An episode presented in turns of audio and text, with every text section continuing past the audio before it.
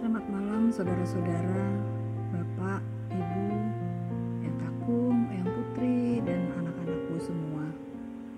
Bersama saya Pendeta Neni Suprihartati malam ini Jumat 26 Juni 2020. Kita siapkan hati dan pikiran kita untuk menghadap Tuhan dengan saat teduh diiringi lagu di dalam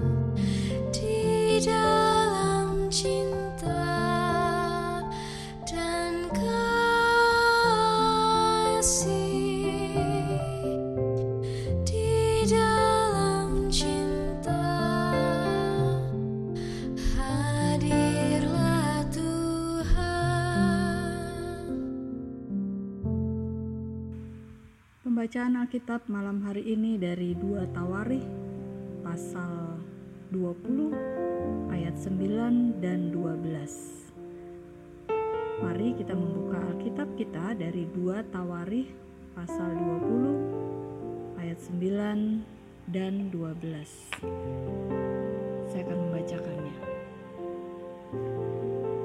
Ayat 9 Bila sesuatu malapetaka menimpa kami, yakni pedang, penghukuman, penyakit sampar, atau kelaparan, kami akan berdiri di muka rumahmu, di hadapanmu, karena namamu tinggal di dalam rumah ini, dan kami akan berseru kepadamu di dalam kesesakan kami, sampai engkau mendengar dan menyelamatkan kami.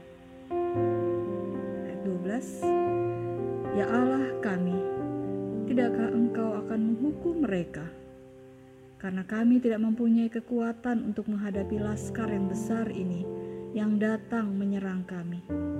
Kami tidak tahu apa yang harus kami lakukan, tetapi mata kami tertuju kepadamu.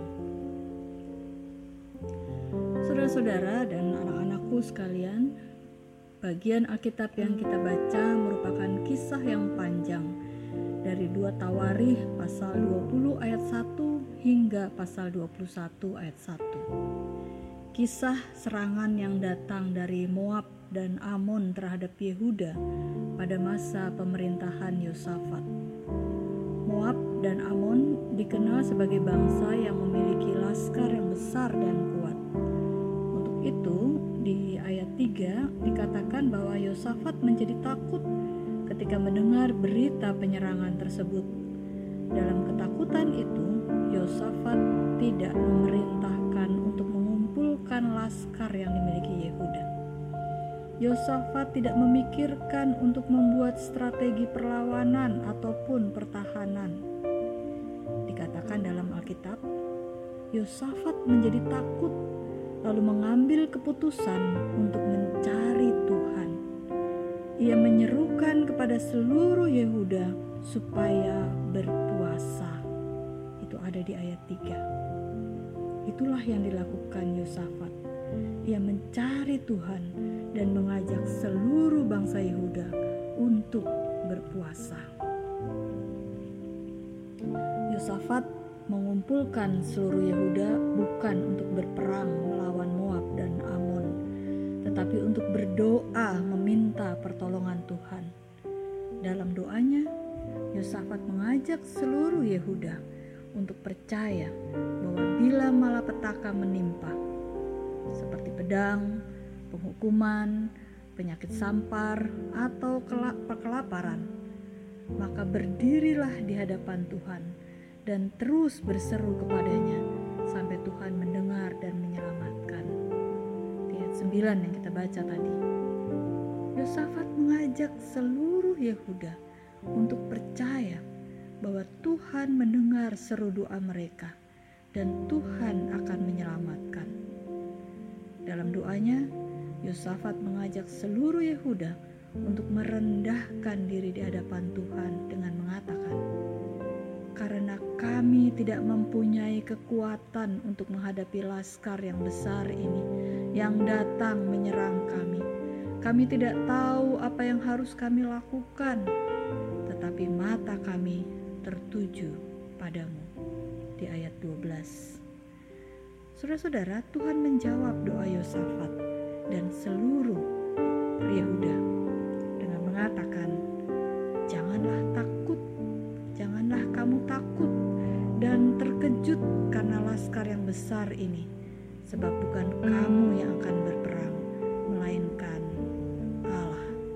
Itu ada di ayat 15b.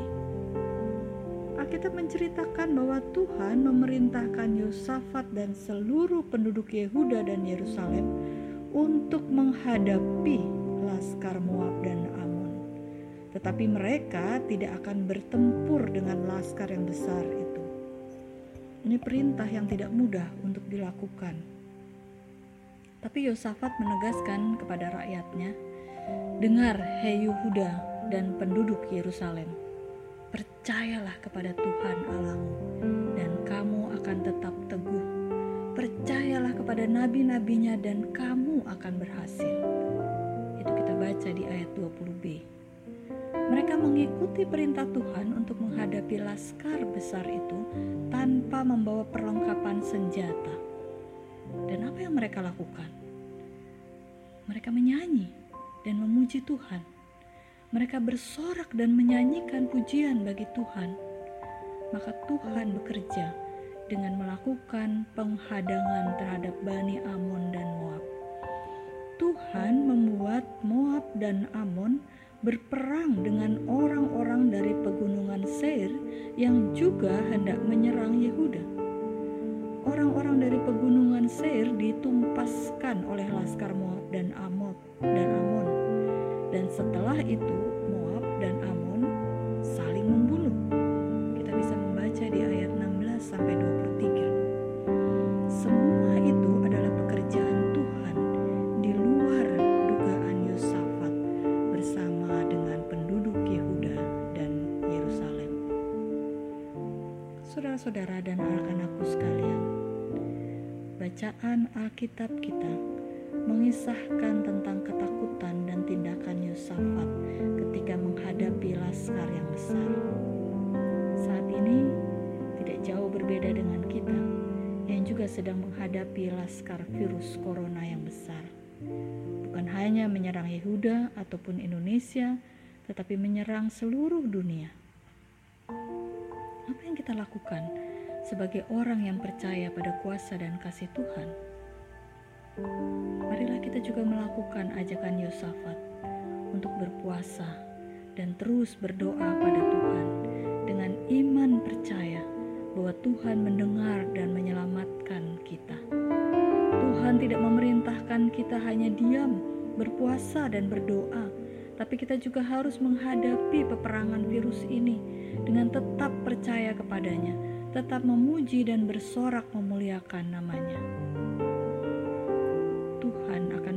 Melawan peperangan ini melalui orang-orang yang ditempatkan di pemerintahan, di gugus tugas, di rumah sakit, dan tempat-tempat garda depan. Untuk itu, kita patut mengikuti dan menaati segala peraturan dari pemerintah dengan terus tetap berdoa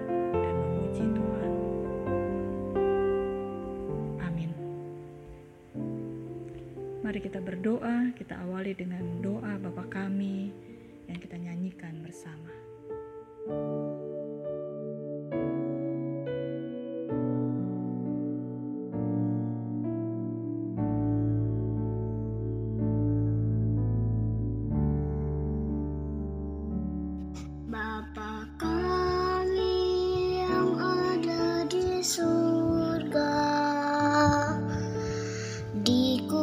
Muskan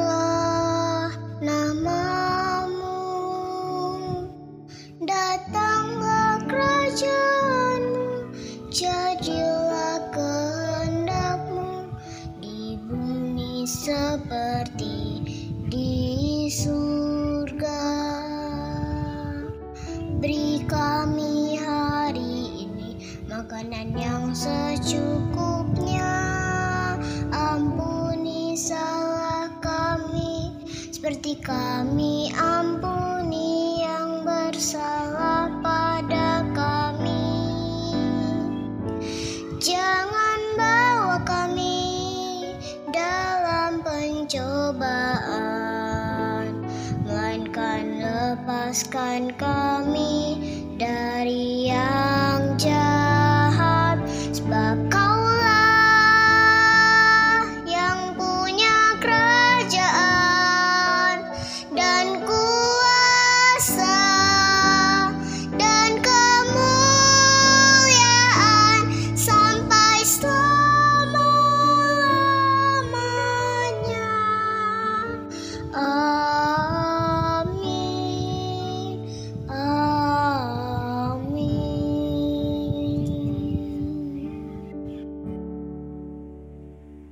Ya Tuhan, terima kasih untuk renungan malam ini yang mengingatkan dan mengajak kami untuk datang kepadamu ketika kami dalam ketakutan karena malapetaka menimpa kami.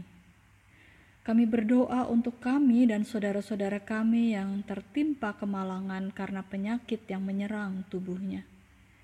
Kami berdoa untuk saudara-saudara kami yang dinyatakan sebagai PDP, ODP, ataupun OTG bahkan mereka yang saat ini harus diisolasi di rumah sakit. Kami mendoakan juga saudara-saudara kami yang terserang oleh penyakit-penyakit yang lain, yang menimbulkan rasa cemas, khawatir, dan takut.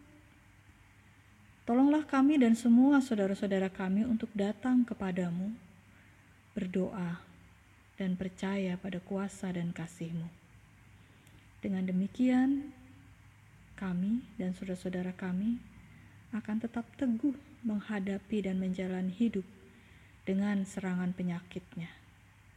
Dan engkau yang bekerja dalam diri kami dan saudara-saudara kami untuk melawan penyakit-penyakit tersebut. Dalam pengasihanmu kami mohon. Tuhan,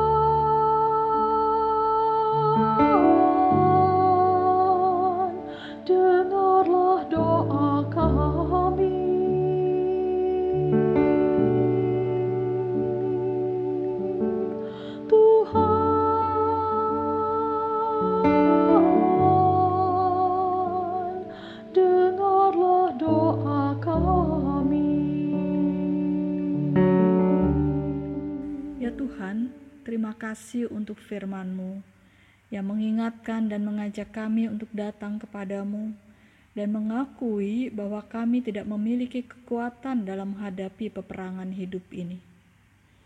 Pengakuan tersebut menolong kami untuk bersikap mendisiplinkan diri dalam menjaga tubuh ini, menjaga pola makan yang baik dan sehat, mengatur waktu untuk bekerja dan beristirahat dengan benar. Dengan demikian, kami tidak merasa diri kami kuat dan dapat bertahan terhadap segala serangan. Tolonglah kami dalam masa pandemi ini, agar kami bersungguh-sungguh mendisiplinkan diri dengan rajin mencuci tangan, memakai masker saat keluar rumah, dan menghindari kerumunan. Dalam pengasihanmu, kami mohon. Tuhan,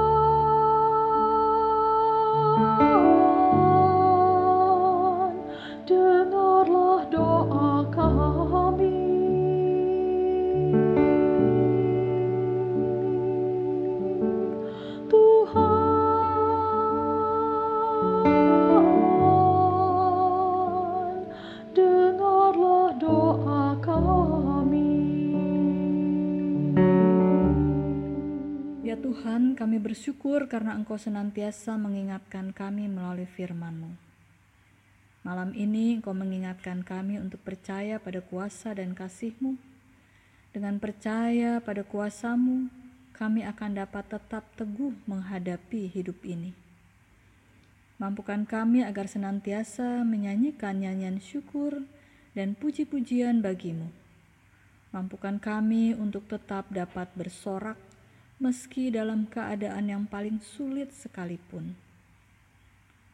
Tolonglah kami untuk percaya bahwa Engkau akan melakukan tindakan yang tidak pernah kami duga. Kami tidak tahu kapan masa pandemi ini akan berakhir. Kami tidak tahu akan hari-hari kami ke depan. Anak-anak kami yang sekolah, usaha-usaha kami yang belum bisa kembali berjalan, penghasilan kami yang tidak pasti, dan tabungan yang makin menipis.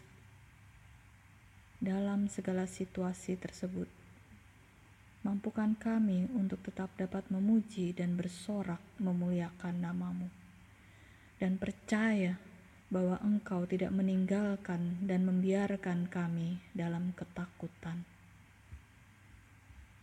Dalam pengasihan-Mu, kami mohon. Tuhan,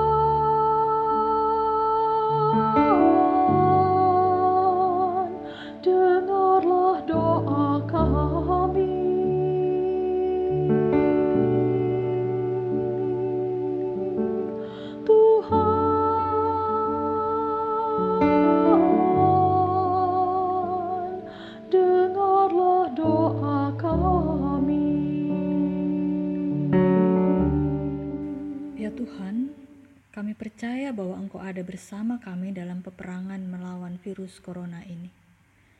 Kami percaya Engkau bekerja melalui orang-orang yang secara intensif memikirkan dan berupaya untuk menghentikan penyebaran virus corona dan menyembuhkan orang-orang yang terpapar. Bimbinglah para pemimpin dan pemerintah, baik di daerah maupun di pusat, agar mereka tidak menjadi bosan dan putus asa dalam menyampaikan informasi dan mengedukasi masyarakat dalam menyikapi aturan-aturan yang ditetapkan. Berikanlah kesabaran dan kekuatan hati kepada para pemimpin pemerintah dalam menghadapi anggota masyarakat yang tidak disiplin dalam dan melakukan pemberontakan dengan sengaja melanggar segala aturan. Kami mendoakan pemimpin negeri kami, orang-orang yang ada di gugus tugas di mana pun, juga para dokter, perawat, dan orang-orang yang bekerja di rumah sakit. Berikanlah kesehatan dan kesabaran, serta keteguhan hati dalam melakukan tugas mereka, dan dalam menghadapi orang-orang yang mengeraskan hati untuk tidak mematuhi aturan. Di tengah kekacauan ini, berilah kami harapan dan kedamaian. Dalam pengasihan-Mu, kami mohon. Tuhan, Thank you.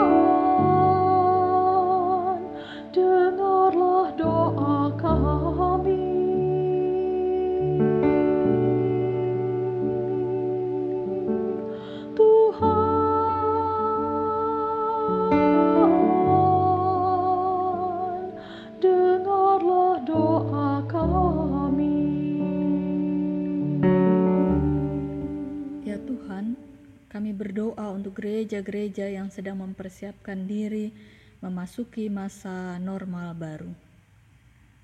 Kami menyadari akan adanya keragaman gereja-gereja. Ada, gereja yang sudah membuka gerejanya untuk umat beribadah di gereja. Tetapi ada juga gereja yang membuka untuk beribadah di gereja dengan ketentuan-ketentuan berlaku. Ada gereja yang memang belum membuka gerejanya dan melakukan ibadah tetap secara online. Tolonglah kami ya Tuhan, dengan adanya keragaman tersebut tidak membuat kami saling menghakimi dengan memberikan penilaian. Gereja yang berani dan percaya dilindungi oleh Roh Kudus. Dan gereja yang penakut, tidak beriman, dan tidak ada Roh Kudus. Berikanlah hikmat kepada kami, khususnya para anggota majelis gereja dalam bersikap. Mampukan kami agar tetap memperhatikan ketentuan-ketentuan yang berlaku dan membuat keputusan yang bijaksana. Tolonglah kami untuk dapat mengedepankan kesehatan dan keselamatan warga gereja kami.